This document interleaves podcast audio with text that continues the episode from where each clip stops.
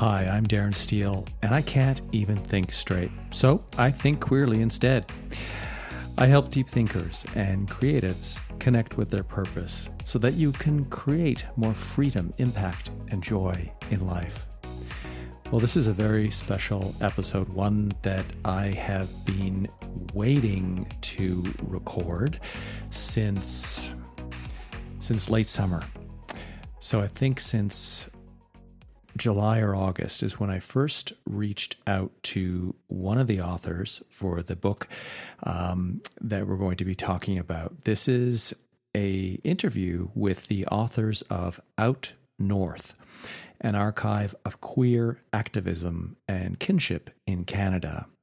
The authors we'll be speaking to today are Craig Jennings and Nisha Eswaran, and I'm pleased to welcome my co host, Jeffrey Iovannone, who's been on the podcast several times before. Now, before I get into the guest bios and into the interview and discussion right away, I just want to say what an absolute privilege this has been for me. I really enjoyed this book. This is one of those gorgeous big coffee table books. It's it's not a document of all of the archives. This is what's formerly known as the Gay and Lesbian Archives of Toronto. And it has a particular perspective, which is a review of queer activism and the kinship between different individuals across the country and across time and cultures and race and socioeconomic status. And it's a beautiful book, and the way in which it's been thought out and presented makes it, first of all, really enjoyable to view and to read, but it's also really easy to consume. You can look at a little bit at a time and just leave it out on the table, on the coffee table, and come back to it when you want. It was meaningful to me because at 54 years old, I have played a small part in some of the histories that we t- we talk about. I spent 11 years working at Pink Triangle Press, which was the organization that started the archives before it then, for legal reasons, had to become its own entity. I know many of the people talked about in the book who some of whom are alive, some of whom are no longer with us. I've been to many of the places mentioned in this book from about the mid 80s onwards, uh, when I came out in 1984 and I was just barely 19 years old. So doing my homework, reading the book, having this discussion was such a wonderful trip down memory lane. And this ties into the work that I do as a coach and as a messenger and somebody who is looking at how we as individuals see ourselves, see how we stand our ground in the world as individuals, but also as part of something larger than just ourselves. So, all of the notes will will be in the show notes. Any links that we mention will be there. I highly recommend that you get this book if you're Canadian, and even if you're not, if you want to see an example of queer history and just add to your collection a uniqueness that is Canadian queer history, I cannot recommend this book um, more than I already have. I, I, just love it, and it's incredibly affordable. I think it was about fifty dollars Canadian for for what you're getting is just phenomenal. So the the guest, the author Craig Jennings, he is an assistant professor in the Department of English at Ryerson University. He's the co author um, with uh, Nisha Eswaran of the book Out North, an archive of queer activism and kinship in Canada. He's also the co editor with Susan Fast of Popular Music and the Politics of Hope Queer and Feminist Interventions. The other author, Nisha Eswaran, is a writer and academic. Her work has appeared in Postcolonial Text, South Asian Review, Kajal and Jamhor. I apologize if I've not said those correctly. And she's the co author of Out North. She's a PhD candidate in the Department of English and Cultural Studies at McMaster University in Hamilton, Ontario, where she researches friendship and anti colonial history in South Asian literature. And then finally, my friend and colleague, Jeff, Dr. Jeff Iovannone. He's been on several episodes of uh, the Think Queerly podcast. He is a historian, writer, educator who holds a PhD in American Studies from the University of Buffalo. He's a lecture, lecturer in history and the coordinator of the Women's and Gender Studies program at SUNY Fredonia broadly specializing in gender and LGBTQ studies. He his specific areas of focus include multi-ethnic American history, LGBTQ history of the United States, LGBTQ community history, United States social movements, oral history, and public history.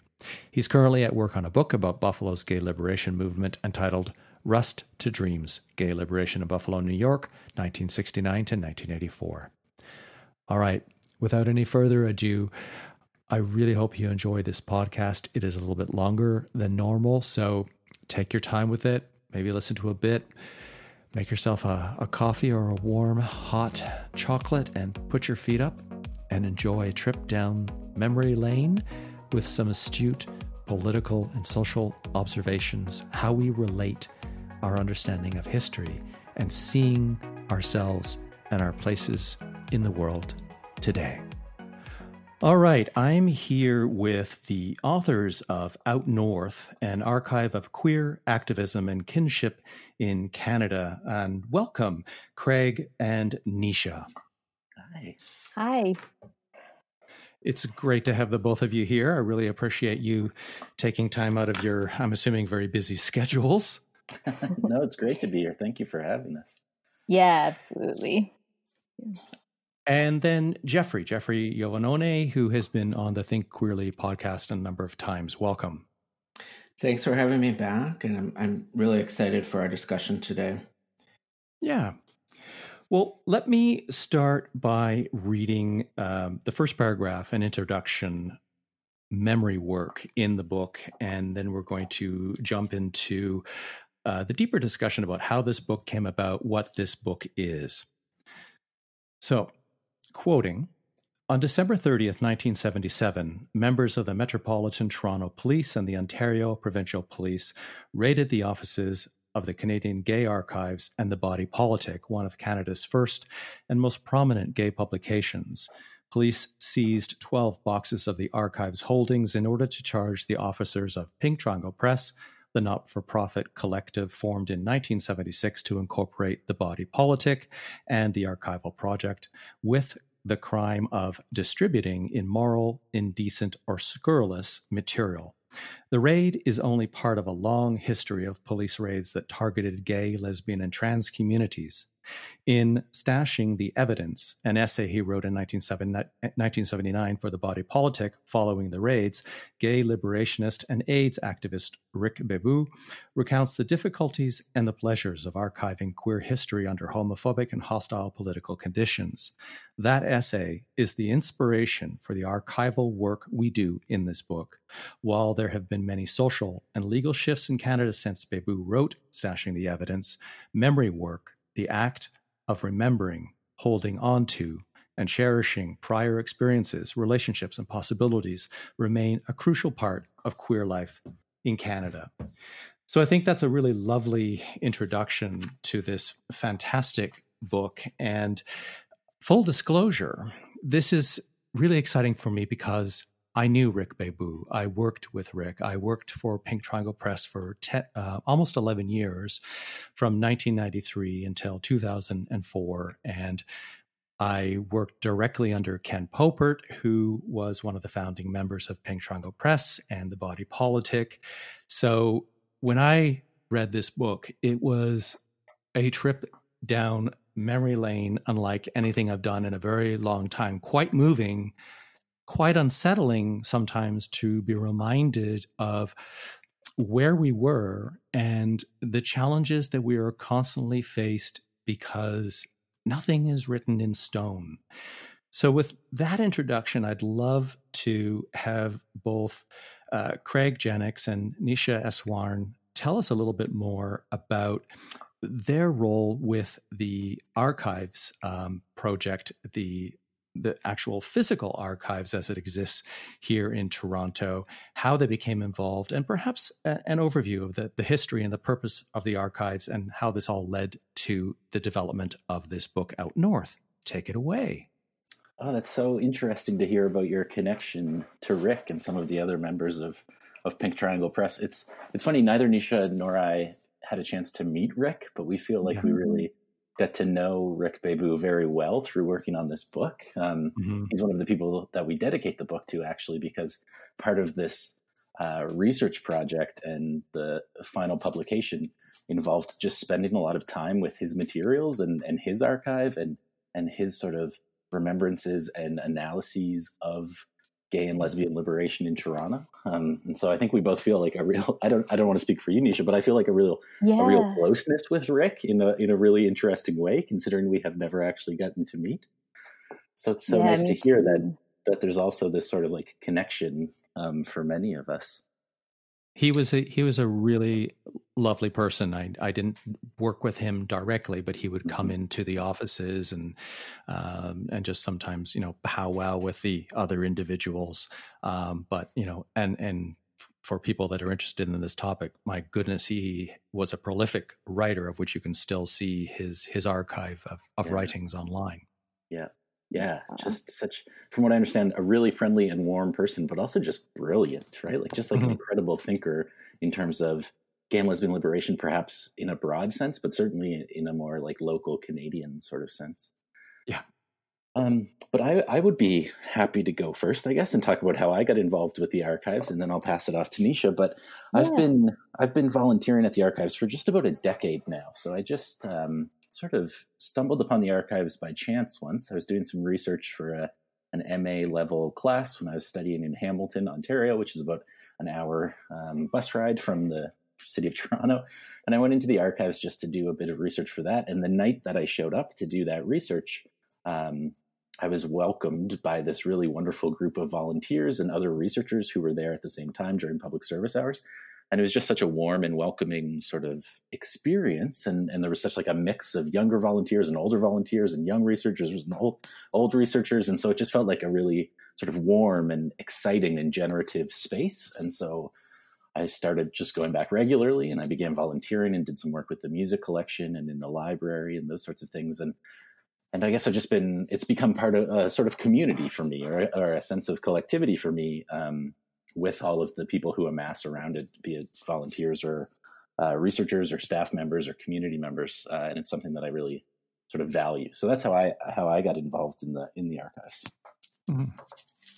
Yeah, I got involved through Craig. So I hadn't, I had been to the uh, Gay and Lesbian Archives in Toronto a few times, um, and had gone to uh, exhibitions there and things like that. But I hadn't spent a ton of time with the material. And so, um, yeah, I became involved through my friendship with Craig uh, when the archives wanted to kind of make a collect like do a book that was a collective history um, yeah craig and i decided i would be part of that so i'm i'm always grateful for the opportunity to have gotten to know the space better and the people who keep it alive and everything that's in it. Mm-hmm. Yeah, I suppose that we would have gone to we had we would have gone to like some uh, like you say some exhibits and some events there, but then mm-hmm. it was mm-hmm. really through this book that we got to dive in. Like the two of us got mm-hmm. to dive into these materials and just spend an absurd amount of time in this collection and working through these these documents and these objects. Um, and so we really developed sort of like a closeness uh, with the with the materials and the individuals who developed them and put them there and care for them in the space. Oh, I was just going to say, I think it was so uh, exciting to see some of that history in a Canadian context um, because yeah. mm-hmm. I had spent a very little bit of time, but um, sort of really important time to me at the uh, Lesbian Herstory Archives in New York, um, and like a few other archives in different in different places. But it was it was really important to see that in a in like the context that I was familiar with. Mm-hmm. Perfect. Well, Jeffrey, um, I know this is this is the geek out moment for you, and that this is your work as well. Maybe really briefly summarize uh, for the listener your involvement, and then if you want to go into archiving and what that means, and and the, the questions we have for our guests here. Well, I, I think it would actually be uh, more useful to uh, to to maybe hear about some of that from um, Craig and, and Nisha's perspective.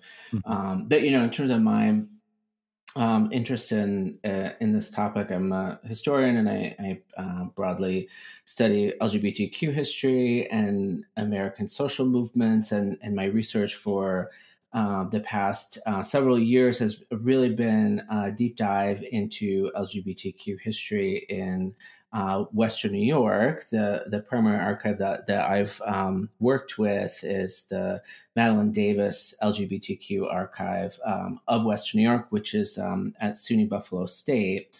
Um, but um, Craig and Nisha, could you tell us a, a bit um, uh, what exactly an archive? is, but my experience in terms of you know talking about queer history to not non-academics to the general public is sometimes people you know don't understand exactly what we're talking about. Um, you know when we're talking about uh, an archive. So like what what is an archive? What does an archive do?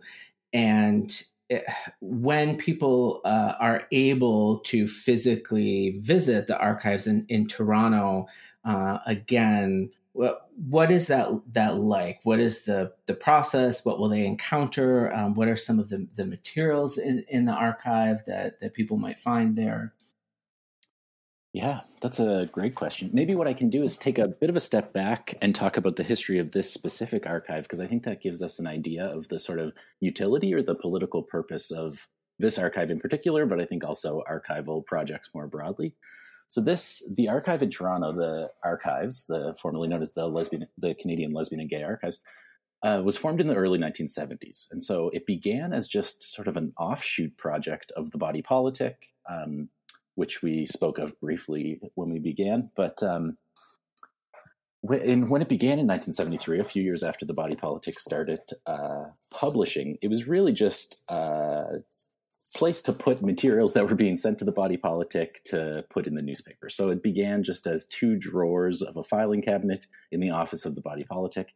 Um, in subsequent decades, it grew in, in an incredible rate, um, based primarily on the tireless work of, of volunteers uh, who would spend nights, sometimes all nighters, just doing this sort of archival work to take care of these materials and to catalog them and to curate them in a specific way. And so it's now one of the largest uh, LGBTQ2 plus archives in the entire world um, since its since its start in, in the early 1970s. And so this archive privileges collecting a few things, and and a lot of this comes from uh, concern about collecting capacious materials about lesbian and gay uh, liberation and LGBTQ2 plus politics more broadly, and then a lot of the interest also stems from a desire to collect things that might not be collected by other archives. So I think there's an attention in this archive that we need to care for things and we need to hold on to things that would otherwise just be lost to history and gone forever. And so we can talk a little bit about those uh, collecting sort of uh, ideals for this archive around things like buttons and t-shirts and pornography and matchbooks and those sorts of things but maybe we can hinge now to also think about the purpose of archives in a broader sense. And so for me, one of the things that is still so exciting and inspiring about thinking about the past is getting to visit archives and getting to hold the physical, tangible materials of the past in my hands and getting to sort of work through these documents and these objects and these materials that others have made and that others have felt are worthy of holding on to and caring for. And so for me, I think an archive is sort of like a site of curated possibilities, I guess. Maybe that's too vague, but it's it's really like a site of of inspiration or a site of um, I don't know, political teachings from the past. And I think that it's really important that we hold on to these materials because um, I'm sure I'm not alone in this, but something about being able to to touch materials that were produced by other LGBTQ2 plus people that I will never get to meet or who passed before I was born. Something about being able to work with the materials that they created uh, and the materials that mark their lives provides for me a really sort of inspiring sense of connectivity or belonging in a broad sort of historical sense. And so I guess for me, that's sort of what an archive is or what an archive can do. It can provide a way to feel connected to the past and individuals that we perceive to be therein.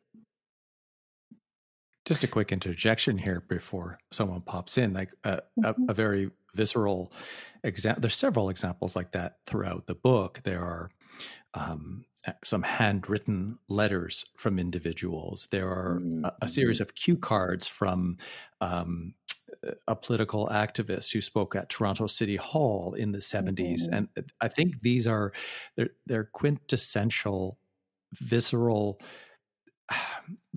That's how we move backwards in time without a time machine right? right? Having that physical connection to that thing to go like, wow, this this person who really had a major impact on something substantial, change to perhaps our rights as individuals in society.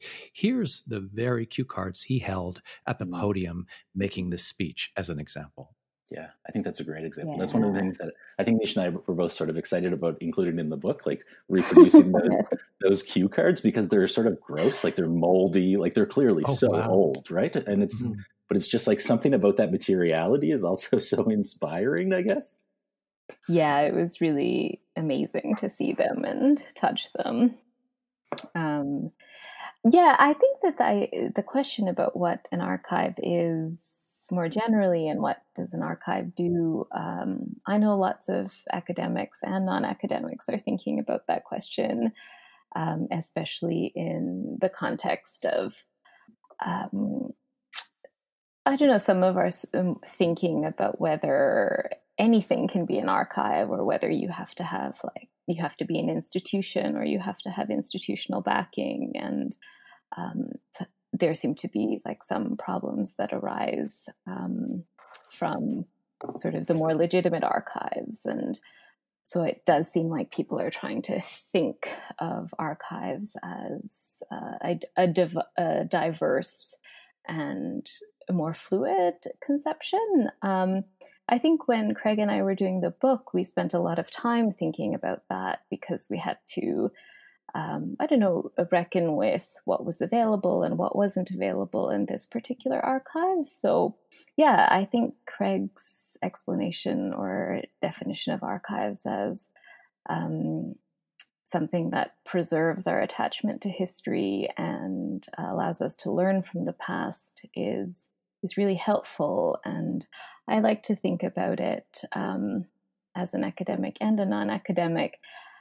I like to think of archives as like uh, places that house um, are, or not places that house, but places in which our social relationships um, become intertwined in history, you know? So um, I feel like spending all this time with all this old material really changed how I live in the world and what I think of as my commitments to communities and how I think about racial and queer solidarity. Um, so I felt I felt the change in my own social relationships.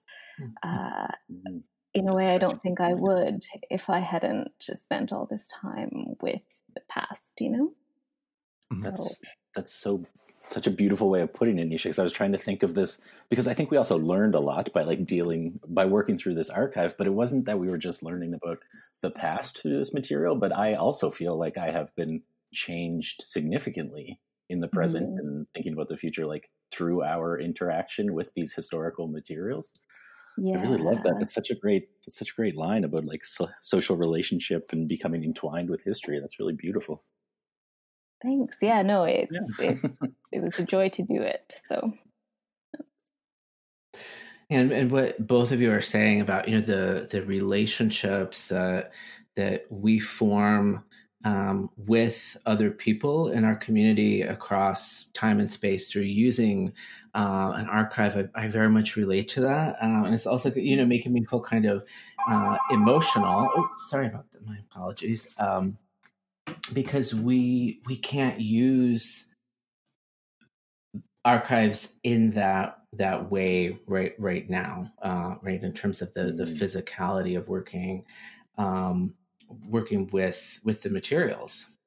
Yeah, yeah, that's that's such a good point, right? So so in a in a mm-hmm. normal time, if you were to visit the archives, you would be allowed in. I suppose that you would not be allowed in currently, but if you were to visit the archives, you would enter this beautiful historic building that has uh, paintings and photographs and archival material duplications all over the wall. So you're sort of immersed in this collection the minute you walk into the building, and there's a space for you to sit and volunteers will bring you the materials that you want and you'll be sitting at a table with other researchers who are also researching LGBTQ2 plus things. And there's just like such an incredible and generative and exciting sort of sense when you are in that space and when you are like situated within those walls doing this work. That is you're right jeff like just not at all attainable in this moment.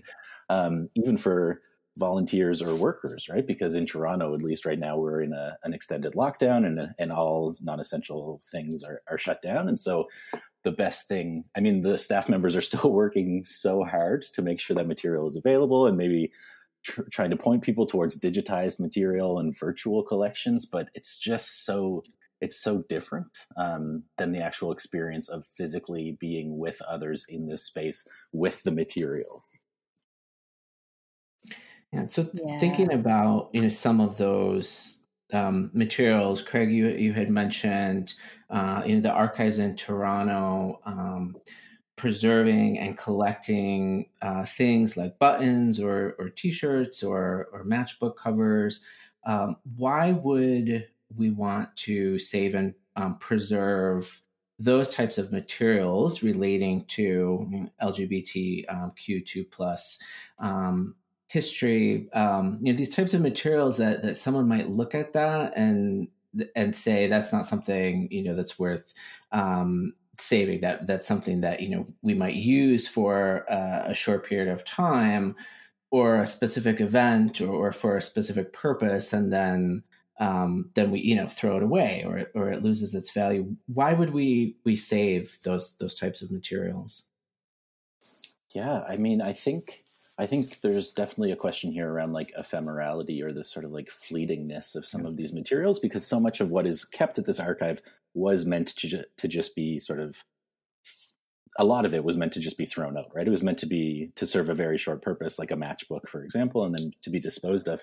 But there's so much sort of there's so much benefit in holding on to these materials because they carry with them so much weight, or they or they provide evidence of all of these complicated lives uh, and forms of community and collectivity and kinship. And so, one thing that we try and do in Out North is we have these different, uh, throughout the entire book, we have little uh, section breaks that involve um, emphasizing and celebrating and sort of analyzing some of the special items that are collected by the archives and matchbooks are one of them and we try to contextualize these in a broader discourse about how you know for a lot of gay and lesbian uh, spaces or spaces that permitted gays and lesbians to to be there. Um, matchbooks were like the primary form mm-hmm. of of of publication or, or of promotion of that space. Um, but what was really beautiful when Nisha and I were looking through these matchbooks is there were also so many matchbooks that are promoting a, a space that was perhaps um, available to gay people. But there's also all these like really beautiful handwritten notes in a lot of these, whether it's just someone's name mm-hmm. and mm. their phone number that sort of provides material evidence of these connections and the and the sort of moments of of love or joy or cruising or whatever. Um, and so just looking mm-hmm. at these objects allow us to to do this sort of imaginative work, I suppose, or to do this sort of thinking about what what is what those objects evidence or or allow us to to imagine if I could interject here because I'm old enough and I'm dating myself here because, you know, I was mentioning to Jeffrey, I wish I had saved some of the matchbooks. And if, if I could just see a matchbook cover from Bar 101, otherwise known as the Rock and Roll Fag Bar, that was 101 Jarvis Street. And wow. it was the oh, very first gay bar that I ever went to in 1984. Um, and, eh, you know, here's what that matchbook cover triggers as memory. First of all, I had them in my pocket. I had people's phone mm. numbers in those matchbook covers. Mm. They were I didn't smoke, but this is when people still smoked everywhere and smoked in bars before, you know, you weren't allowed to smoke in public mm-hmm. places. It had that sort of like personal aspect of connecting with other individuals because we didn't have cell phones back then. There was no internet. There was no email in 1984, 1985. It was the it was matchbooks were the grinder and the scruff of that period of time. um, and it just reminds you of what no longer exists. Like remembering when I think of Bar 101, I always think of going to Byzantium restaurant that was on Bloor Street, which then mm-hmm. became the Versace um, store when Bloor Street became very hoity toity and where all the super rich in Toronto would go shopping. And Byzantium 101 were owned by Chrysalis Records. And then, you know, so that for me is the triggering of holding on to that kind of physical, ephemeral item. Mm-hmm. mm-hmm. Wow, that's amazing to hear. That's so great. yeah. um, yeah, I'm really, and maybe Craig too, really happy to hear that seeing the matchbooks in the book could trigger those memories. And I mean, there's so much yeah. more to the book than just the matchbooks. Yeah. but yeah. just jumping on what you were talking about, about mm. the importance of keeping why keep these ephemeral things? Why keep these mm. buttons? Why keep these t-shirts? Because well, it also reminds those even when I see things that are before my time, you know, there's mm-hmm. almost perhaps a longing for wanting to experience what would have that time felt like what would yeah. that world have looked like yeah. yeah. i think one of the really interesting things about looking through the buttons and t-shirts and matchbooks is that it seems like such a queer form of communication um, mm. that might have not been visible to like straight society. Um, and I, i'm sure those forms of communication are still there. It's just harder to see them. So when i look through um, yeah when i look through some of those materials it's it's kind of exciting to to feel like maybe that that was like a, a queer secret you know? Um, it's it does something i think to to to feel that Mm-hmm. Can you expand a little bit more on that? A queer secret. I love that. Oh, I, well, I think just I've been thinking a lot about how there are signs that um, queer people give each other that might not be visible if um, you're outside of a queer community or, um, you know, you're straight or something like that. Like a, um, I don't know how how lesbians tell who else is a lesbian you know? Like these things are sort of really important to me. Um eh, like sort of lots of conversations about well if you're a femme lesbian how do you like project that into the world so like other lesbians know you are? So these kinds of things there seems to be mm-hmm. um, lots of codes or signs that we either learn or know more naturally. Um, and so I think of the sort of ephemeral things, like Craig said, as having that quality that they might not be visible to the larger society, uh, but they're ways of communicating with each other. Yeah.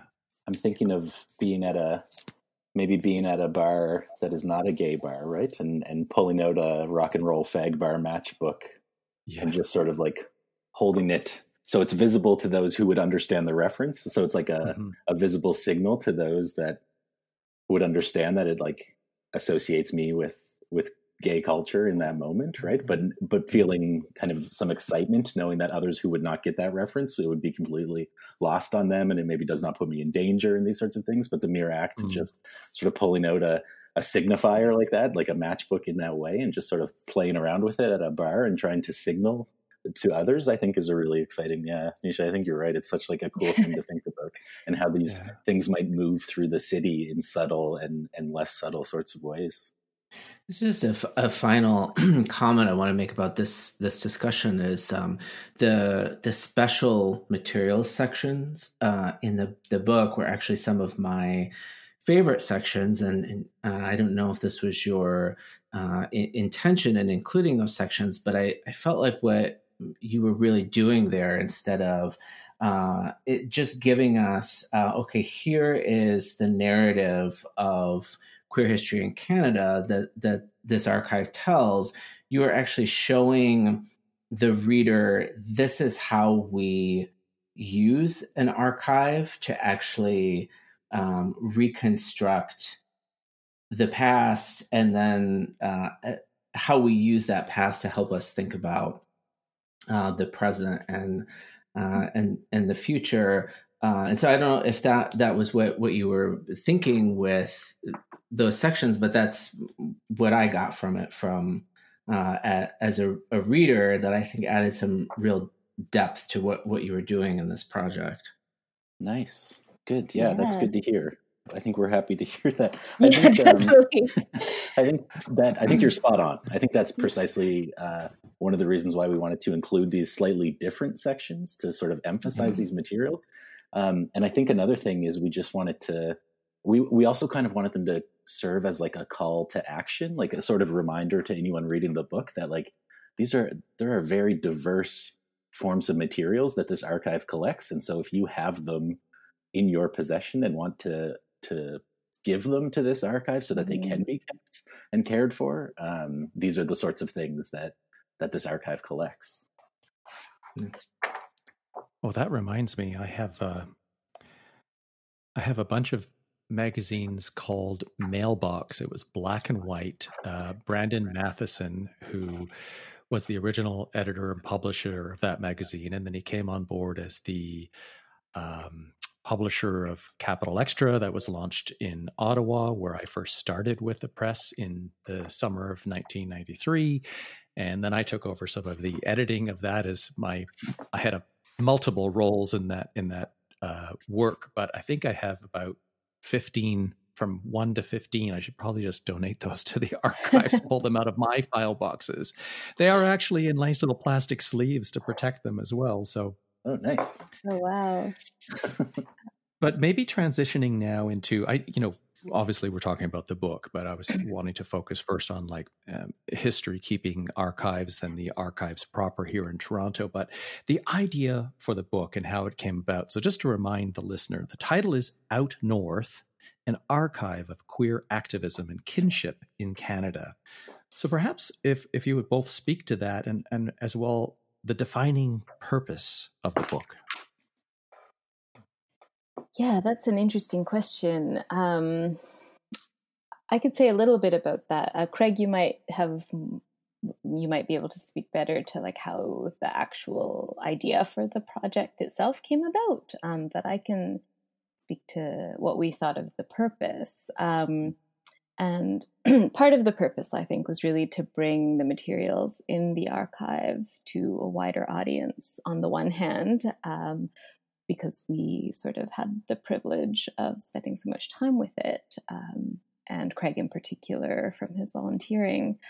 I think the more or not the more emotional, but the more particular to the book um, purpose was to uh, take it as an opportunity to really think about what the relationship between queer history and activism is to our social networks or to kinship. So um, there are lots of exclusions in the book, right? Things we couldn't fit in, things that weren't in the archive that we wished were there, uh, lots of material we didn't know what to do with. And so I think one of the defining purposes, or the most important one for me, was to think about all the the forms of kinship that exist um, underneath or through a set of materials that is in itself incomplete. You know, um, so we spent a lot of time as we were looking through things, um, trying to think about how did those materials come to be in the first place. You know, who who was working together in order to produce it? Um, what sort of seemingly divergent groups um, invested in different politics uh, came together to produce this. And so we found all these really beautiful examples of um, solidarity, you know, across different um, different categories and different um, identities to to come to a sort of shared political interest. And so I think that was one of the big purposes for me.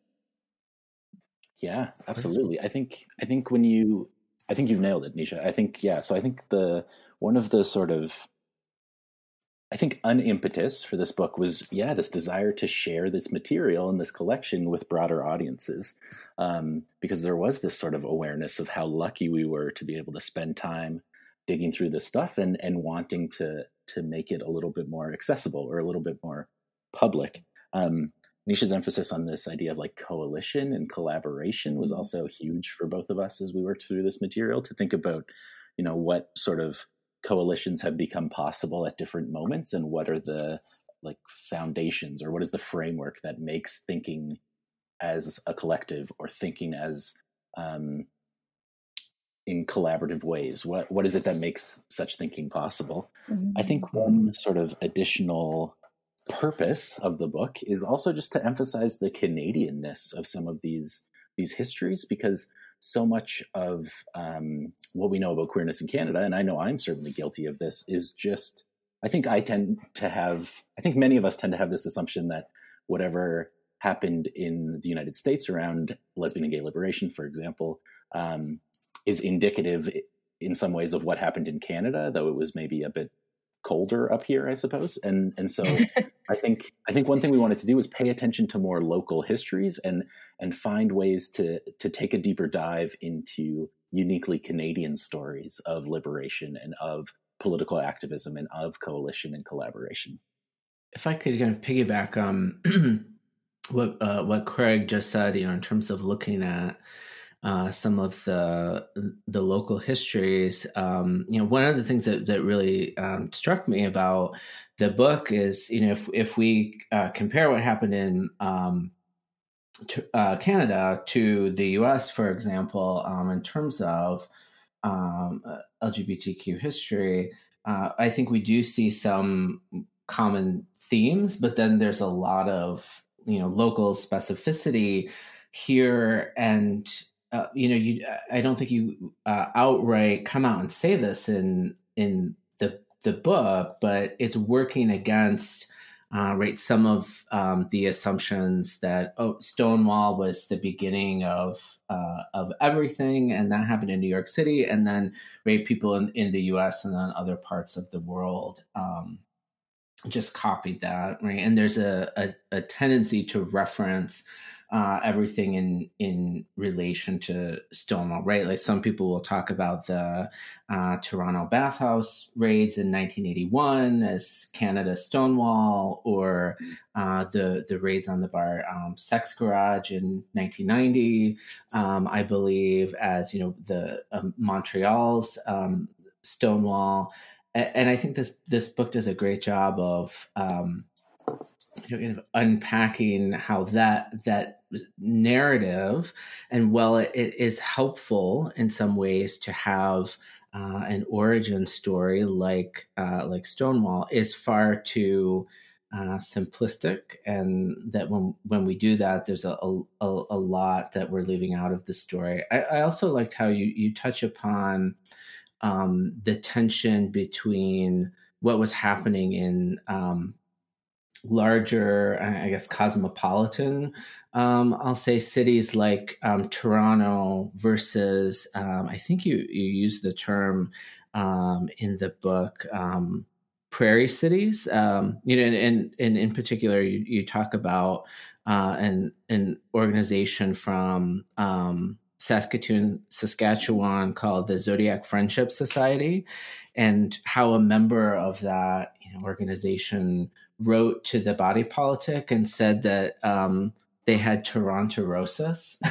yeah. so, uh, yeah. Could could you you talk a bit more about um, that tension and kind of balancing, uh, you know, large cities like like Toronto with other areas of, of Canada and, and how you sought to do that um, when you were putting the book together? Yeah, we um, I think Nish and I are both committed to like really trying to emphasize stories of LGBTQ2 plus politics and liberation and culture that occur outside of of Toronto. Um, mm. and part of this, I think, has to do with the fact that we both come from other cities. Like Nisha's from the west mm-hmm. coast of Canada, and from the east coast of Canada, and and so we're both very well aware of the queer possibilities and the queer politics happening in spaces outside of of Toronto. So we were really attuned to this.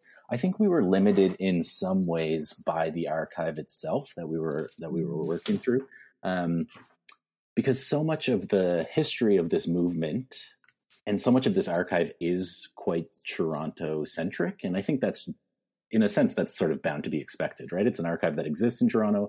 Um, a lot of the major things with what we have come to understand as the lesbian and gay uh, liberation movement and LGBTQ2 plus politics more broadly uh, have occurred in Toronto. So there is like, I mean, it makes sense that there's some Toronto ness or some Toronto centric uh, ness to this to this material, but there's mm-hmm. also so many exciting stories outside of Toronto that we wanted to emphasize, and I think we I think we did this in some ways. I wonder if maybe if there is going to be a volume two, I wonder if volume two is something that's more sort of focused on on cities that are not Vancouver, Montreal, or Toronto. Like maybe it's it would make sense to take a deep dive into some of these smaller locations. Um, we were really lucky that there are lots of great academics and researchers and activists who are mm-hmm. producing work about smaller cities and more local histories that we were able to draw on. Um, but yeah, it's an it's an interesting tension, right, of trying to tell mm-hmm. this story, but trying not to just repeat these same sort of claims about the um, primacy of one big major city. Yeah, I think that was a sort of ongoing concern. Um, certainly, also the editors and the publishers wanted uh, to try and intervene in that as much as possible. Um, but it is difficult, I think, and it must be true in the US as well, if like major queer cities are New York and LA or San Francisco.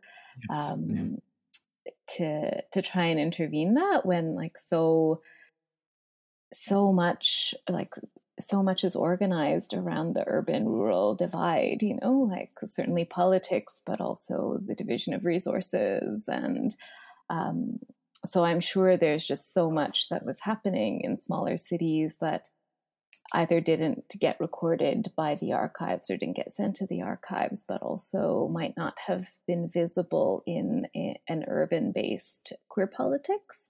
Um, yeah. So I think we tried to to to account for that. Um, that there was a sort of limit to what we might even understand as part of queer politics, uh, mm-hmm. given mm-hmm. given our perspective from Toronto.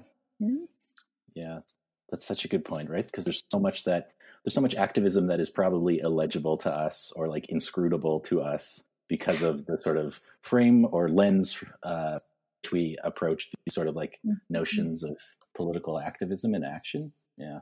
And is there is there anything that you really wished was in the collection but isn't there?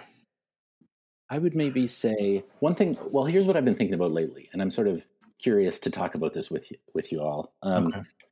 because I've been thinking about. There's, I was I was home in Nova Scotia and talking to some people who are doing research there, and there I was asked, you know, should we send this material to um, should we send this material to the archives in Toronto? Right, like is that is that the logical place where this should be sent because um, it's related to gay and lesbian liberation um, or it's related to trans politics or queer politics. And it was a really tough question to answer because, on the one hand, yes, like I wish that this archive in Toronto was so much, uh, so much bigger, right? And I, I wish that it had so much more material. But I'm also left wondering if it makes sense to send all of this material to this one centralized archive because I wouldn't want, say, an undergraduate student from Dalhousie University in Halifax to have to travel to Toronto to research lesbian history in Halifax. Um, and so I've been thinking a lot about like this tension between um, a centralized national archive and maybe a network of of more local archives where those materials are able to stay a little bit closer to home. Um, and I know this is a this is kind of a bad answer based on that question, but this is just something that I've been thinking about so much lately. And I just I don't know. I guess I have some anxiety around this idea of like how should we move forward? Should we continue to grow this archive? Should we try to make uh, should we try to uh, support the creation of of more local archives that we can somehow develop a network around? And and I don't know. I guess I've just been wrestling with these questions for a little while now. Yeah, I mean, I that's a really interesting question. I think Craig and I spent some time wondering about that as we were doing the book. Um, but one of the sort of limitations, I think, of having a central archive is that then everything gets filtered through the metropolis, you know, or like the center of queer mm. politics um, in a way that would necessarily lose some of um, the beauty or utility of things that come from elsewhere. Um, so I'm I'm not exactly sure what I wish was in there just for that problem. Like I I do think it would have been really cool if the archives had more material from places even close to Toronto, like the center of Toronto, but not the center of Toronto, like Scarborough or something like that, mm. like places um, where mostly working class communities of color live and uh, would have also their own unique um, queer histories, uh, but at the same time, I think it's okay for those histories to be in their own places. You know, I just, I, I hope there's a way in the future we can kind of um, not necessarily bring everything together if that wouldn't be in the service of those histories, but to kind of destabilize the mm-hmm. the unequal power dynamic there, you know, so that things that happen in downtown Toronto don't get taken the most seriously or don't have like the biggest role or something like that. Hmm. Jeffrey, do you find this a similar tension in your work? Because I know that you do sort of like Western New York State, right? Yeah. That's sort of your yeah. your focus. And so, yeah. where do you go to find the archival materials to support that type of research? Well, uh, uh, the archive I, I, mentioned that I primarily work in the the Madeline Davis archive um, is actually one of the the largest collections of uh, LGBTQ materials in the country um, outside of uh, uh, New York City and uh, San Francisco, so like East Coast, um, West Coast, right, which tends to be the the focus here in the the U.S. There's a lot of emphasis placed on um, bi-coastal um, narrative, and and I think about these same you know questions um, as well, right? Like I totally agree with um, Anisha that not everything should be filtered through um, the the lens of um, the metropolis or just a few. Um, uh, archives that that have you know particular uh, reputation, maybe because of the the institutions that um, that they're they're connected to, um, and then yet at the same time, right? If we have these smaller, more localized um,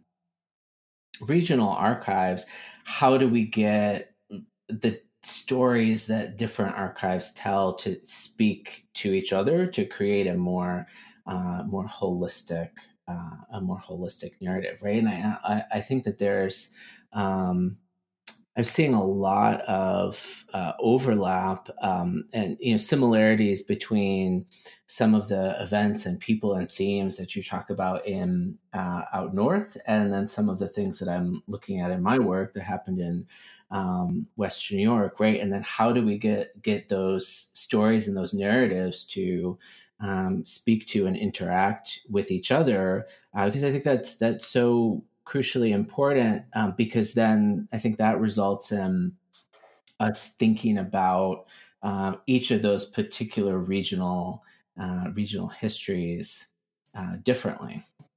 Yeah, and I and I think your emphasis on like the importance of archives working together or speaking to each other is also so important, not just around geography, but also in in terms of other forms of identity or other identity mm-hmm. markers. Mm-hmm. And, and we try to talk about this a bit in in Out North. Um, because there's a lot of material that relates to LGBTQ2 plus history and culture that is sort of pulled in different directions. Like the University of Ottawa, for example, has the women's liberation movement. And of course, there are important materials in that archive and that have to that would also fit in the archives archive and there's things in the archives that could also fit in that archive and and there's a two spirit archive uh, in Winnipeg, Manitoba, and there's a trans archive in Victoria, BC. And so there's all of these different projects going on. And if there's a way that these things, that these separate archival projects can support each other and speak to each other, I think that's really the sort of the challenge for these archival collections moving forward. Because, I mean, I think it's important that that there are these different collections in different spaces. But you're right; it's it's also important that we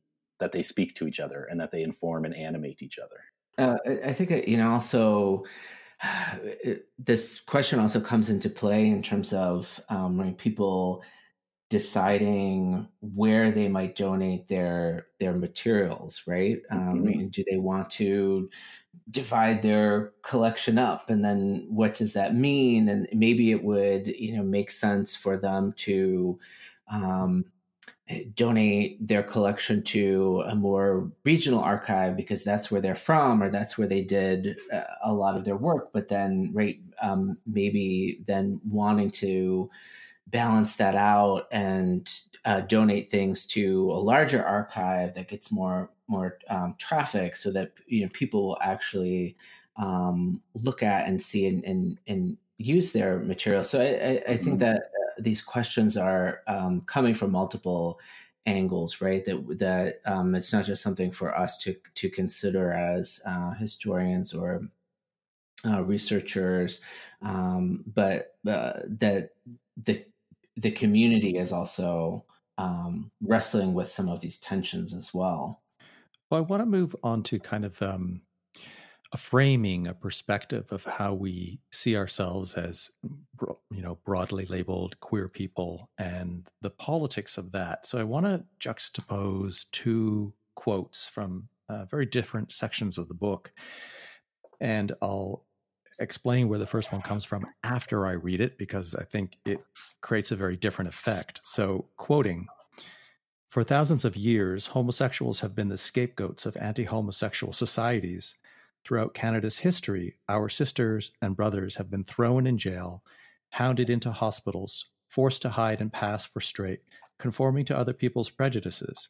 Even today, Canadian homosexuals are having their careers ruined, being kicked out of their churches, having their children taken away from them, and being assaulted in the streets of their own cities.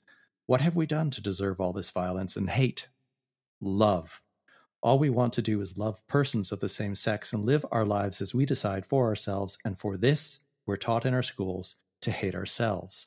We're labeled sinful, criminal, and sick and fired from our jobs no longer. That's from 1971, Charlie Hill's speech on Parliament Hill um, at the We Demand rally. And just to juxtapose, to contrast, since that word isn't coming out of my mouth right now, contrast that with um, the section 1981 1999, new, No More Shit, uh, where uh, you as writers are commenting on the 80s into the late 90s and this particular section of the book. And I quote Central to this section is our worry that this period in queer Canadian history can be easily lost or re narrated to suit the ostensibly queer friendly times in which we live. Indeed, by the end of the 1990s, gays and lesbians were recognized by the state in unprecedented and for many meaningful ways. So there's a lot there from Charlie Hill's speech in 71 at a time when you know we were really just starting to get some rights and uh, legal uh, abilities, for lack of a better word, uh, in Canada. But much of what I quoted from his speech still resonates as if it were today, and certainly resonates, if not worse so, in many other countries around the world. And then just, I'd love to hear your thoughts on this idea of re-narration. This is why I see a book like this as so important. Even the simplicity of having a matchbook cover, because it's so easy to say, "Oh, it's all great," and almost gaslight what has come before. Yeah, yeah, this is a great question. I think, um, Nisha, I'll just start and give some Canadian context, and then we can sort of go for it, I guess. But I guess one thing that I just wanted to say was just there's this um, desire, I think, contemporarily in Canadian culture to imagine the past as bad for queers, right? As bad for LGBTQ2 plus people, and to imagine the present as like the ideal moment or the moment of like ultimate safety and acceptance of LGBTQ2 plus people. And so one thing that I think Nisha and I are both committed to is trying to push back a bit on this progress narrative and this idea that things were terrible and they are now great, um, which I think we both read as being too simplistic to really capture the, the nuances and the details of the history that we're trying to tell here. And so I think that the mm-hmm. the quotation that you read, um, Darren, about the from the the cha- chapter introduction, I think that's one thing we're trying to do here to say let's not allow this history to be um, interpreted or rewritten in a way that is just a positive sort of representation of of this past. Like let's let's be sure to also keep our eyes on the violences and the negatives that that so many people have lived through and continue to live through because that's part of of telling this story yeah absolutely i think um things have definitely changed and uh, i would yeah i would be lying if i was if i said i wasn't like extremely happy um about lots of those changes and mm-hmm. so much privilege comes from the state recognizing me, you know, which it which it does. Um, and so I think our our hope was to kind of balance out um, that that happiness with the changes um, that have come with uh, some acknowledgement of the cost of that. And I think much of the cost has just been like the hard work and organizing and dedication of queer activists and other comrades um, for so many decades. Uh, but also, some of the cost has been um, kind of letting go of an internationalism, you know. So, uh, for the for the main root of queer politics to have been um, like a class based one and to sort of destabilize the um, class interests of straight society uh, to something else, you know. So I think I'm I'm trying to be aware that my own recognition by the state um, comes from being like a good citizen and um, being sort of hardworking and this and that, you know, which I think has come at the expense of um, some more internationalist, class based, anti imperialist politics, you know, which I think Craig and I were both so happy to see that in in the material of the past that people really took their commitments um, beyond queerness um, really seriously. And uh, sometimes it feels like that's harder to find these days yeah, and I think for both of us, that was part of what drew us to this project and this archive in the first place, right? Like I, I do. Maybe this is too simplistic to say, but I do often think, Nisha, that maybe we were like born too late or something. Like I think we're kind of old souls in a in a sense, the way that we both mm-hmm. sort of like desire for have desires for history perhaps but i but yeah i think you're right. That's one of the things for me that was so exciting about this book was being able to find like tangible examples in the past that we can continue to learn from and that still holds so much potential for our politics in the present. Um, and so we're really trying to push back on that idea that like things have consistently gotten better and this sort of like linear notion that things are are fine now because that also dismisses a lot of these really amazing and beautiful and wonderful political movements of the past mm-hmm. that perhaps did not come to fruition. And so i think part of what we want to do in this book is to to reanimate those past moments or to turn to these these prior instances to think okay what can this continue to do for us in the present? What sort of potential does this continue to hold? And how can that alter how we approach the world or our political sort of uh, stances? So on on that note um, uh, and, and at one point in in the book, uh, I think maybe in the the epilogue, um, there's a discussion of the the concept of uh, archive activism. Um, do, do you see this book itself or the the process of creating the book um, as a form of activism? Oh, that's an interesting question. question. Well, we, we, we really worked hard to make sure we had interesting questions for Yeah, you. You nailed it. so, so that the the book isn't just um, you know re- recording the the history of certain Mhm. activist movements or moments in um, Canada, but um, is actually an active participant uh, in and of itself in that in that legacy, perhaps. Mhm. Right. Um, I tend to. I I haven't. I have to say, I haven't thought of it as uh, necessarily an activist project, but um, one that might contribute to the way we think about activism. I think, or like we think about history. That would be my impulse. I don't. I don't know if I would think of the writing of it in and of itself as activism. Um, but maybe Craig, you have a different response. That's my immediate one. Yeah, I mean, it's interesting. I've never really thought in these terms before. I think it's a book that is made possible through activism. Mhm. I think that I sort of interpreted our work here as more of like a curation in in a sense. Not that that isn't its could not itself be a form of activism, but um, but I guess I, I mean, I guess we might think of it as activism if in the sense that one of our primary goals in this was to sort of amplify these lesser known stories um, Yeah. and so that i think has some sort of like uh, political function or political force and i'm seeing this with um, like with working with my students through this book and having and seeing them get excited about these stories that they had not heard of before and so so i think there's there's perhaps something something there because um, I mean, ultimately, we set out this book to to share these stories and these materials with broader audiences, um, and so I hope that is is what we were able to do. Well, if we delve a little bit more into this, and this might um, um, add, not so much add credence, but um, build upon uh, Jeffrey's question as uh, doing archival work as as political. Um, I shared the article Facts in Flames Trump's Dishonesty reminds us of why we must preserve documents. Even in the digital age, archivists are crucial by uh, a Richard Ovenden, and I'll have the link to that in the show notes. Um, the author in that piece, he argues for the importance of preserving both sides of division.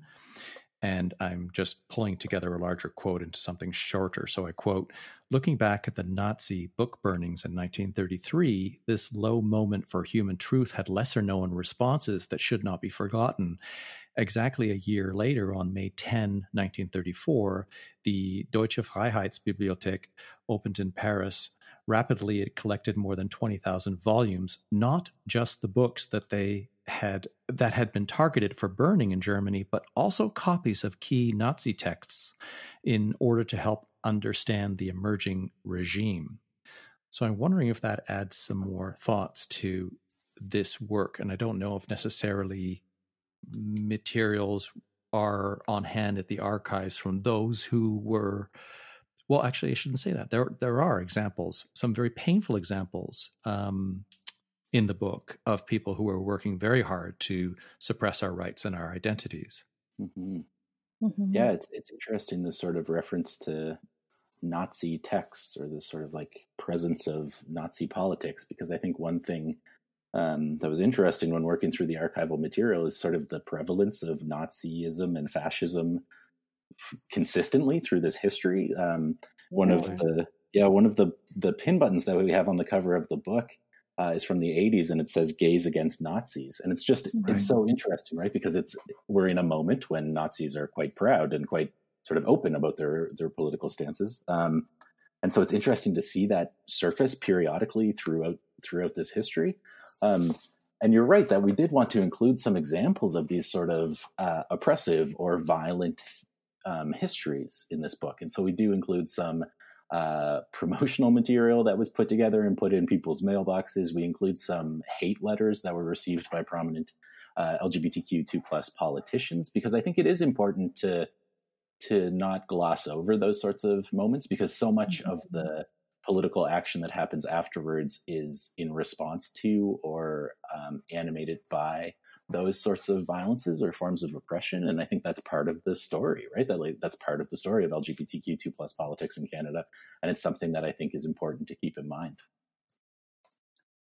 Yeah I, that was my sort of I, craig and i share that thinking. And as we were looking through things it was quite stark like the things that we came across. Um, and I mean, it was certainly good for us to, that the archives decided to keep some of that, so we could like know what what people were going through and what they were responding to, and like how it shaped uh, what kind of queer organizing happened. You know, um, so yeah, I would I would I would agree that that seems important uh, today as well. You know, with the resurgence of uh, so many of these terrifying politics.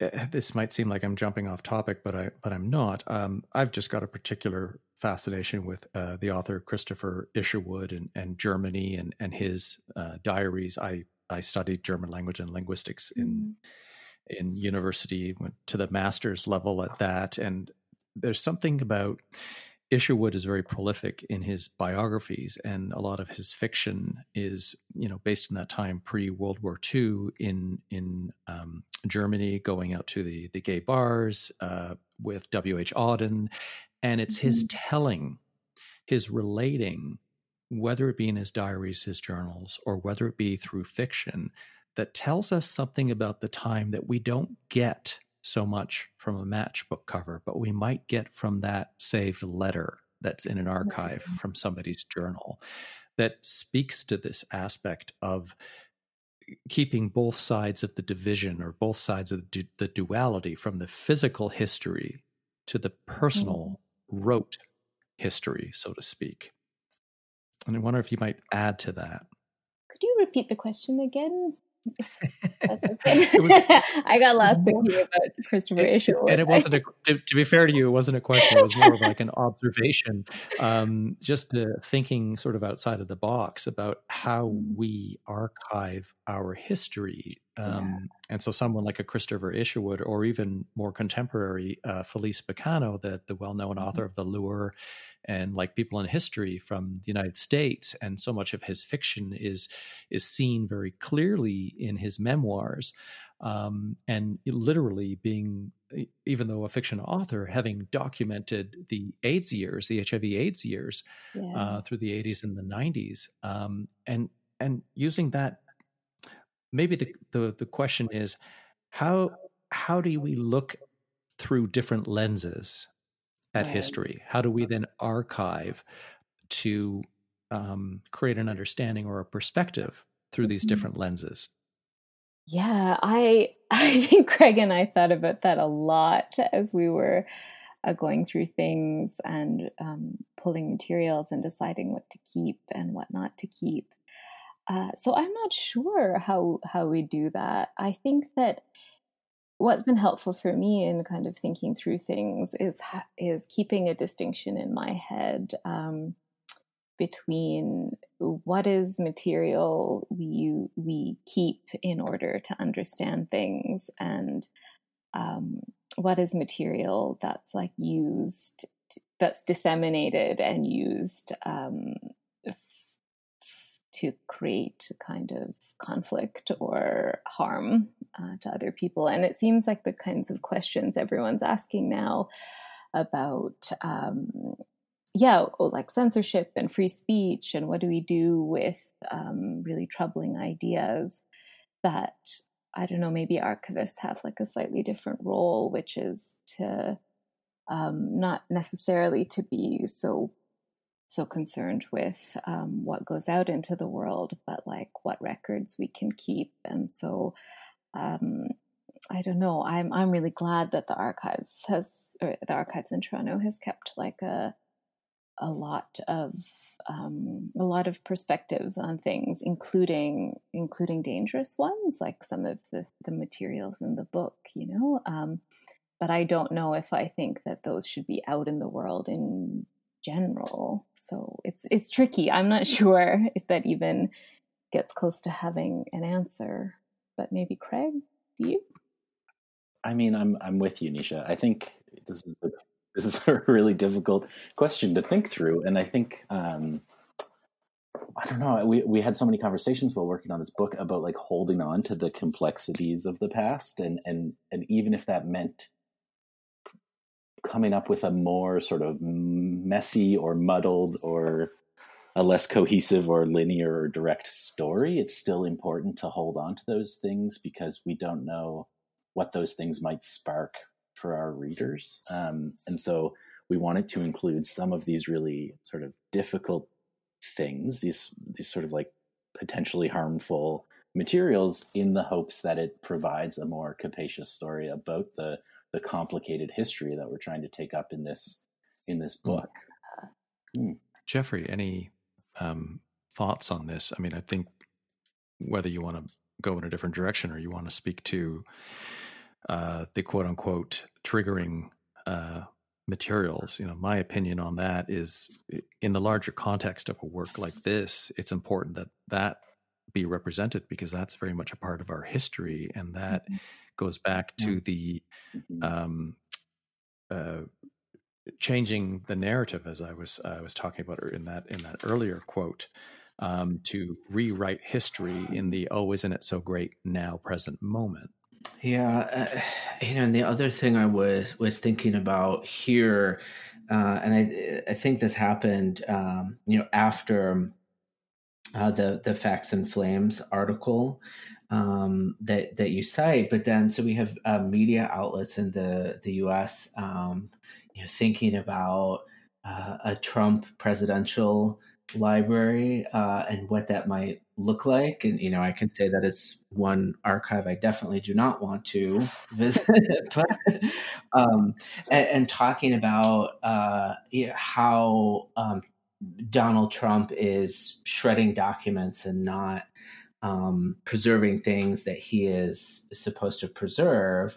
Uh, and, and and this is something that we need to be uh, mindful of in terms of uh, of people in power, um, especially those that that have more um, authoritarian tendencies, right? Because we we see this with with um, Trump, but then also right, regimes like Nazi Germany that we've referenced. That um, there's this willful destruction of material of of the truth to to uh, cover up some of uh, the the misdeeds of uh, of the past, right? To to to cover up some of the true um, horrors that, that, that have occurred in, in in history, and we need to be mindful of this too.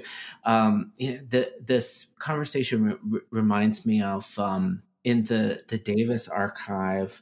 Um, there's this uh, block of wood that has um, homophobic slurs written on it that someone threw through a community member's window and that they thought that that should be um, in the archive as uh, a physical right example of what some of the backlash that you know they as a queer person from um, from Buffalo um, experienced, and we we need.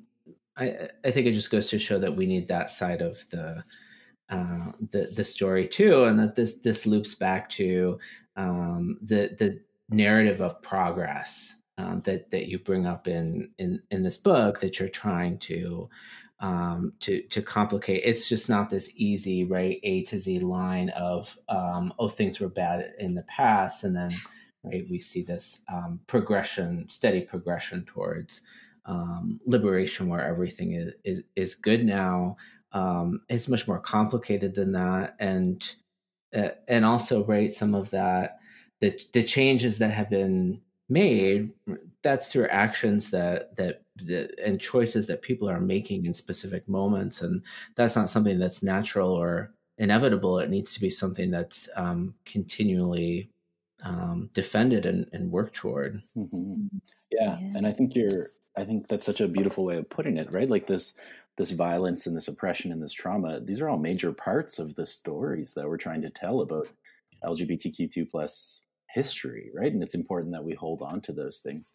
I think it's also important that community archives in particular hold on to these things. So your references to Trump um, just had me think about like the 1776 commission, for example, that I think Biden just dissolved by executive order his first day as yeah. as president, right? Which is just this like this government sanctioned and sponsored and funded project of just completely erasing or attempting to erase a particular perspective on justice and history, right? And so it's it's important that we have community historians and activists and archives that are not beholden to the sort of um, uh, government structures necessarily. I, am just recalling there was a moment in the 80s when the archives of Ontario, so the provincial archives um, of, of the province of Ontario, approached the archives, the lesbian and gay archives, to ask if they wanted to be folded into the archives of Ontario. And, and in a way, this was very appealing, right? Because it meant um, adequate funding and proper infrastructure and full time employees who would care for this material. But at the same time, there was this suspicion or worry about okay what happens then if this collection becomes part of a governmental collection if, if it becomes part of the provincial government's sort of documentation of, of history? And so mm-hmm. ultimately the collective with the gay and lesbian archive decided not to become part of the archives of ontario. And i think that we're very lucky that they they stayed independent right? Because i'm not sure that all of this material would have survived or would have been as accessible or presented in the same way that it was for Nisha and I as we were working through this book mm. if they did not remain independent from some of these larger institutions. That's yeah. so interesting. I can't imagine with our current Ontario uh, provincial conservative government that uh, Doug Ford would have not um, or would have ignored the opportunity to slash funding to that. And I had I had actually prepared another quote mm. from that article I mentioned, "Facts and Flames," Um, and I quote Protecting democracies against alternative facts means capturing the truth as well as statements that deny it mm-hmm. so that mm-hmm. open societies have reference points to trust and rely on. End quote. And, you know, you've just made that very mm-hmm. clear, Craig, that the independence in some ways, I mean, both are great, you know, provincial or federal yeah. levels yep. of funding, uh, but also private funding and fundraising, and the diversity of these different types of archives is is the 31 flavors at Baskin Robbins, so to speak, right? Given what you've done with the book and the research as you've presented, it to me it begs the question of the difference between liberation versus assimilation, mm-hmm. um, and that you know the the the liberation, the queer liberation, gay liberation, that term more from the 70s, and thinking to Martin Duberman's book, Has the Gay Movement Failed, which really documents an American history and you know some of the far more organized um, uh, maybe i shouldn't say far more organized but the very um, uh, relatively large uh, gay liberation front and other things like that. So you know we look back at the history of, of pride as having been primarily a protest um, and then in the middle 80s when it was almost like a death march um, when people were just dying like crazy uh, because of hiv aids um, using the book out north as a microcosm of queer history in Canada, and and given that it was just released during the COVID nineteen lockdown, it was like uh, I think in the in the summer or late fall last year it came out, and that Pride, of course, was virtual across the world. Nobody was able to. Uh, well, I think they did in some places in the states, but more as protests around the the BLM. Mm-hmm. Um, things that were happening at the same time. So we've experienced this temporary pause from physical gathering, celebrating, uh, participating in marches and parties and protests and celebrations and all the like. And I'm wondering if this has provided some insight looking at this history and and just per, perhaps just on a personal level, um, you don't have to espouse any views unless you want to. Um, mm-hmm. your thoughts on liberation versus assimilation, and and how not so much what should Pride do as an organization, but how do we express our pride as individuals within this um, these various communities that calls itself the the LGBTQ2 plus community ever expanding acronym. Right. Big yeah. question. I don't ask easy questions. Sorry. Good, complicated, huge question. Um, in terms of the liberation versus assimilation, I know that Craig and I talked a lot about that as we were working on the book and as we've been doing interviews and things like that since then. Um, and I guess, yeah, I, I think one of the things uh, we really hoped for the book was to both document the really important changes that have happened. Um, but to try and distinguish, yeah, between like which ones were uh, forms of assimilation or lent themselves to that, um, and which ones maybe lent themselves to a kind of broader liberation. And I guess one of the things I learned from it is that um, the dichotomy isn't so easy to maintain. So, like lots of things um, that were really important for liberation uh, maybe have also slipped into a kind of assimilation, you know? So, it's like really, really uh, important that queer people are free of, like, are able to live free of violence, you know? Um, but I don't think that that freedom from violence should I don't know, be tied to class position or race. Like that should just be a universal, a universal thing. So I think it's tricky, Craig. I don't know if you have any thoughts on that, Craig, but uh, it's been helpful for me to think not that what we've done exclusively is assimilate, but that things have just been separated. So yeah, we've lost sight of some of the the more universal liberatory possibilities. Um, so I don't know. I'm kind of stuck on that one because I, I also don't know if I believe that everything has been assimilation, uh, but some of mm-hmm. it certainly has, you know?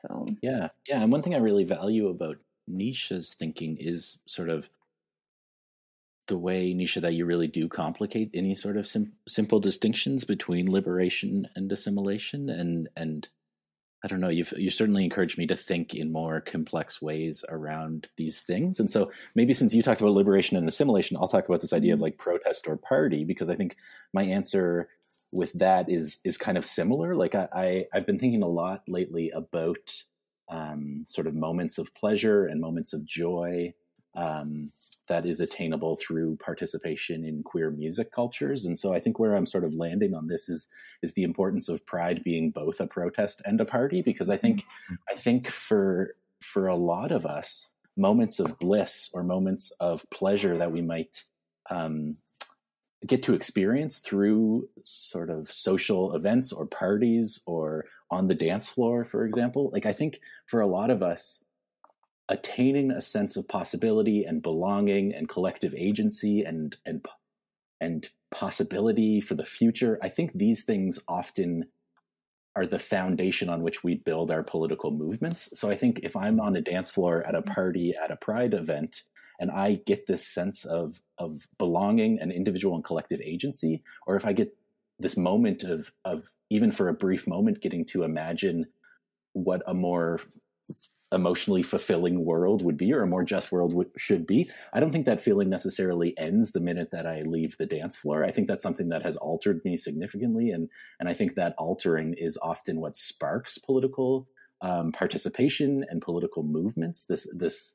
So I, so I guess what I'm trying to say is I think mm-hmm. sometimes parties allow us to recognize what is possible and allows us to um, feel like we are part of a fight for something worthwhile. And so I've been trying to think in ways that parties themselves are the foundation for political movements, or I've been trying to think about the ways that joyful feelings allow us to imagine a world that could be different and that we should be working towards. Parties allow us to recognize what is possible. Wrote that down. That's I and and you know I'm I, it's not that I'm on the fence. I think um, just to interject, and I, Jeff, I definitely want you to jump in here. I, I, I think both, and I, mm-hmm. you've said it in a way, Craig, that I think I was I was missing the the phrasing or the way to encapsulate it because you know I've done both, and I I love being able to celebrate in in what is pride as almost not so much a victory but it's like mm-hmm. wow like we can do this out in the park we can do this and feel safe mm-hmm. the whole long weekend in toronto when it was in you know a, a friday all the way through to late sunday mm-hmm. night that we can be out at three o'clock in the morning on church street when the weather is gorgeous Whereas maybe 20 years ago, 30 years ago, that wasn't possible. Whereas I remember marching down Church Street when the Pride Parade went down Church Street, and we went over to, um, uh, sorry, not City Hall, the Ontario Legislature when the NDP were in power, and they had an open vote, and they voted against, I think it was Bill 172, which would have allowed adoption for mm. gay and lesbian couples. Mm-hmm. And we felt betrayed because the NDP were the socialist party, so to speak, and they were on the sides of gays and lesbians. But no, they were not because it still involved children. Mm-hmm. And so, you know, I have these memories of both participating in the protest, being an organizer for Queer Nation when I lived in Ottawa, and then reveling in the queer joy looking around and seeing the faces of that young man or woman who's come in from Sudbury, who's come in from Ancaster and has never been mm. to Toronto and has never seen so many freaking queer people in their life. right. And they're literally, they, they, don't know what to do with themselves. Yeah. Right. That is recognizing what is possible. Yeah. So thank you for that. Yeah, yeah that's, that's, that's an amazing way of putting it, Craig. Uh, thanks. Yeah. I've been thinking about this because um, my next sort of major research project is on the role of popular music participation in the gay and lesbian liberation. And so I've just been thinking about how, you know, there are these moments of joy where, I don't know, we, we get to glimpse the possibility of a queerer world. And I think for me, that's what started my politicization process or my becoming process as like mm-hmm. a queer mm-hmm. person was this desire that, oh, this feels good. What if the world felt this good all the time? Like, what needs to happen? What needs to change so that I can feel this sense of belonging and joyfulness with these like other queers that I am surrounded by that I do not know? What what needs to happen so that this feeling can exist outside of this space as well? Yeah, Craig, I really love what you said because I think it reminds us that uh, we often think of liberation as this very big picture concept, creating big systemic changes, but that that can also be something uh, very personal, and that that uh, also needs to happen at the level of uh, the the self, because we have to have a certain um, level or amount of uh, personal liberation to, as you said, uh, show it show us what's possible so that we can even do something like showing up and and um, getting involved in in political work or mm-hmm. uh, a, a, social movement uh, and it's i think those smaller moments of self-liberation that can lead us to engaging in uh, in some of that um, larger transformative work. Yeah. Yeah. Beautiful. Well this has been really amazing and and for me quite transformative hearing um, your perspectives on how this book has come together and your thoughtfulness in what must have been a large number of questions that I'm sure you didn't have answers for um, each and every single one of them, given how this book is laid out as as a, a gorgeous coffee table book that you know is is full of images of what's in the collection um, maybe just two final questions, not so much rapid fire, but um, what for each of you is there a single favorite part of the book or a single favorite moment in the in the creation of this book for you? Oh, that's a tough one. yeah. Um, yeah, there were lots of amazing moments. um, I think, and maybe uh, Craig and I share one this one. Um, I think it was a really amazing day when we found um, a diary oh, yeah. of uh, Anne Spalding, who's who's in the book. Uh, she she sort of was part of this group of traveling lesbian separatists called the Van Dykes, um, and we found her diary, and was just I I don't think I'll ever forget like what it was like to look through that and um, to just read in her own writing what she was up to in the 70s and 80s and her in her own words like what like why she started this group of traveling lesbians and what um yeah what like liberation and freedom and like heartbreak and everything meant to her uh, i think that would that sticks out in my mind I, sure. I, agree that's one of my favorites from the book as well um just like getting to learn about and then tell the story about this traveling group of lesbians searching for lesbian utopia. Like it was just so incredible to work through the, the the journal of this of this individual. There's also a picture that really sticks in my mind, and it's from 1989, um, and it's a picture of a woman named Eva Helpert, and she's standing on Bay Street in Toronto, and it's in front of a, a, a Toronto office of Bristol Myers, the pharmaceutical company, and she's there um, with her father Elmer, and oh, she's probably i would say she's in her 50s elmer's probably in his 70s um, and and eva's son was diagnosed with with aids and bristol myers was withholding a drug that could have saved his life. And so she went and protested in front of their offices every day um, for a period of like four or five months uh, in in a row. And her and elmer were there every day and she's holding a sign saying you know my son is very ill with aids. Please help me by calling bristol myers and telling them to release this drug um, and that's been a, that's an image that has really stuck with me. Just seeing these two individuals who who were just there every single day to try to bring attention to this to this issue, I thought was really beautiful. Wow.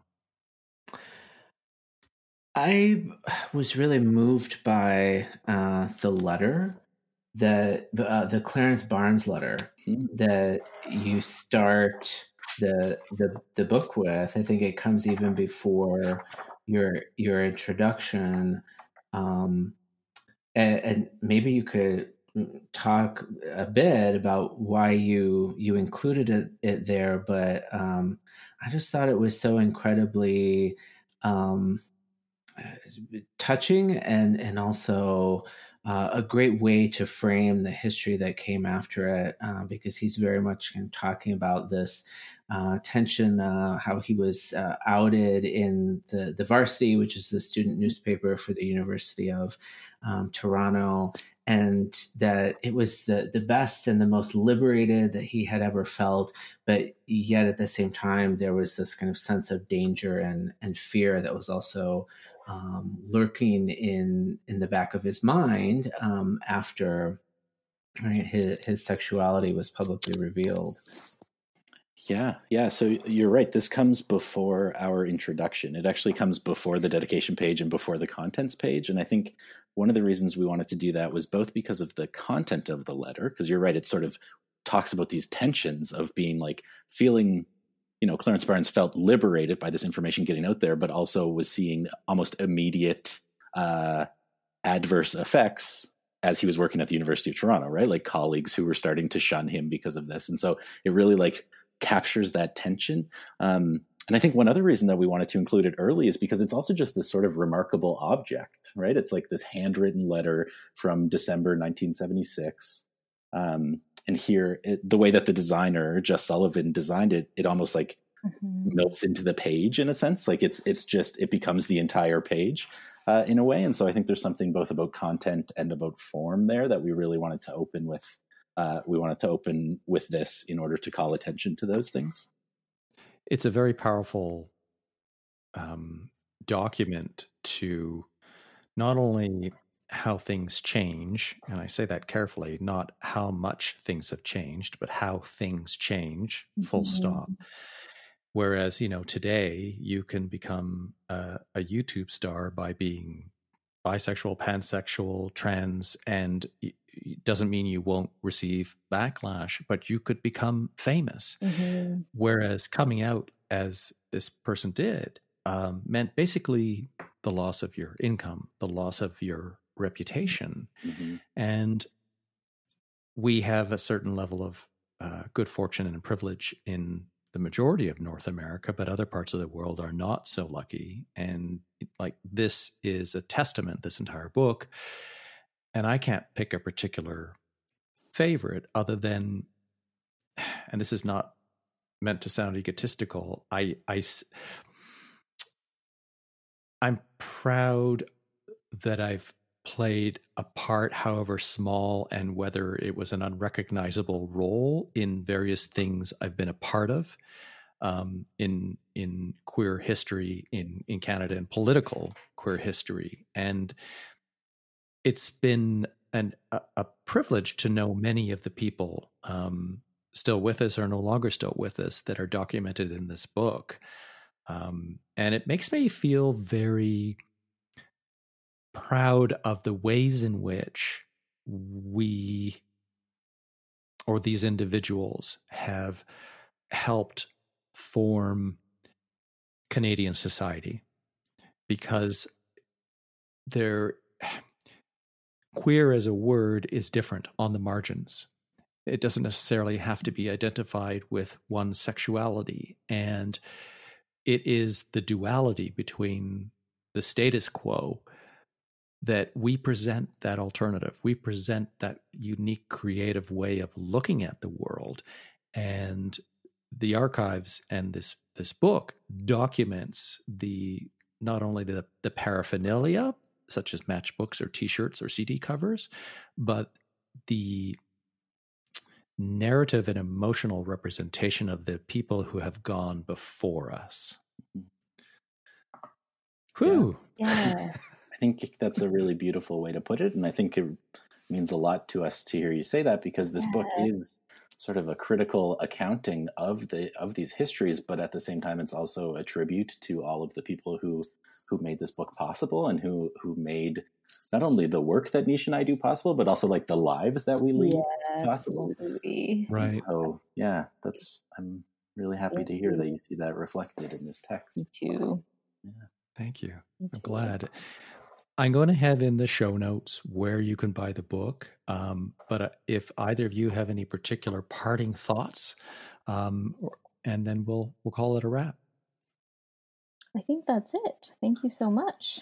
Yeah, I just want to say thanks as well. It feels, mm-hmm. I mean, I don't know if you're all feeling this, but we're still trying to like act as though things are normal during this pandemic, right? Like we're all still mm-hmm. like working and serving neoliberalism and capitalism as we're required to and things, but it also just feels so lonely. And so there's something really mm-hmm. there's there's something really wonderful about getting to chat with you for the last little while just to think about these things and remember that we're you know we're part of like a broader collective who is who cares about these things and is wondering about these things and yeah. no that's just it's the last this conversation has been very fulfilling to me. I guess that's what I'm trying to say, and I really mm. appreciate it. Yeah, right. thank you. It's it it is starting to feel unusual to have I don't know such nice meaningful contact in yeah, right. prolonged periods of isolation and stress. you know? That's why there's such long pauses between your questions and our answers because we've forgotten how to have these sorts of conversations, or I have at least. Oh my god! Yeah. yeah.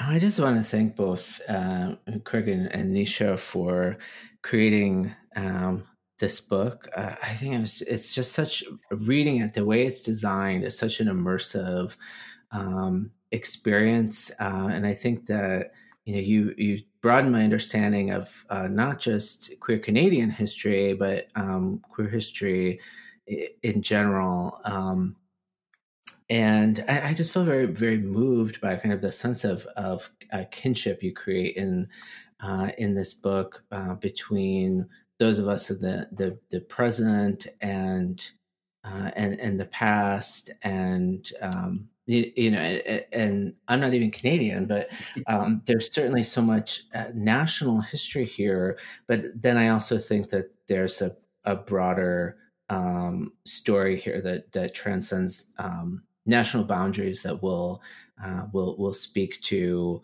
uh, a lot of people, uh, and, and, then to both of your points about you know in the context of of the uh, pandemic, um, you know, being able to have these deep and meaningful conversations. I think also reading the the book at this time was such a moving experience um, because it's like okay, these you know people will understand why I, am personally feeling frustrated that I can't work with uh, archives right now in the way that um, that I, I, would like to, and that and that that uh, to me also feels like you know being isolated from um, my community. It's almost like you know I, I can't visit my friends or something uh, like that because you you create these re- you have these relationships with uh, people that you only uh, know in the context of an archive and that it, that the materials that um, they've left behind. So I think that the experience of reading the book right now um, also helped me to to work through some of those those difficult uh, emotions. Oh, wow! Really glad to hear that. Yeah. Uh, and well, if that isn't a sales put pitch, I don't know what is. Yeah, I'm really glad that the kinds of um, kinship stories we were hoping to to focus the book on have come through, and that's definitely from all the hard work of um, yeah. Figure One Publishing. Um, so we should thank them too. Well, yeah, and I'll have the, the links in the show notes. But Out North, an archive of queer activism and kinship in Canada, is uh, available online from uh, the Archives Directory directly. Um, Glad Day Bookshop in Toronto if you want to support your local uh, queer community bookstore. So, thank you again to authors Craig Jennings and Nisha Eswaran and Jeffrey Iovannone. I appreciate the, the three of you being here and contributing to such a, uh, a thoughtful and meaningful conversation today. Thank you, Darren. Thank, Thank you so you much. So much. Yeah, thanks, Darren.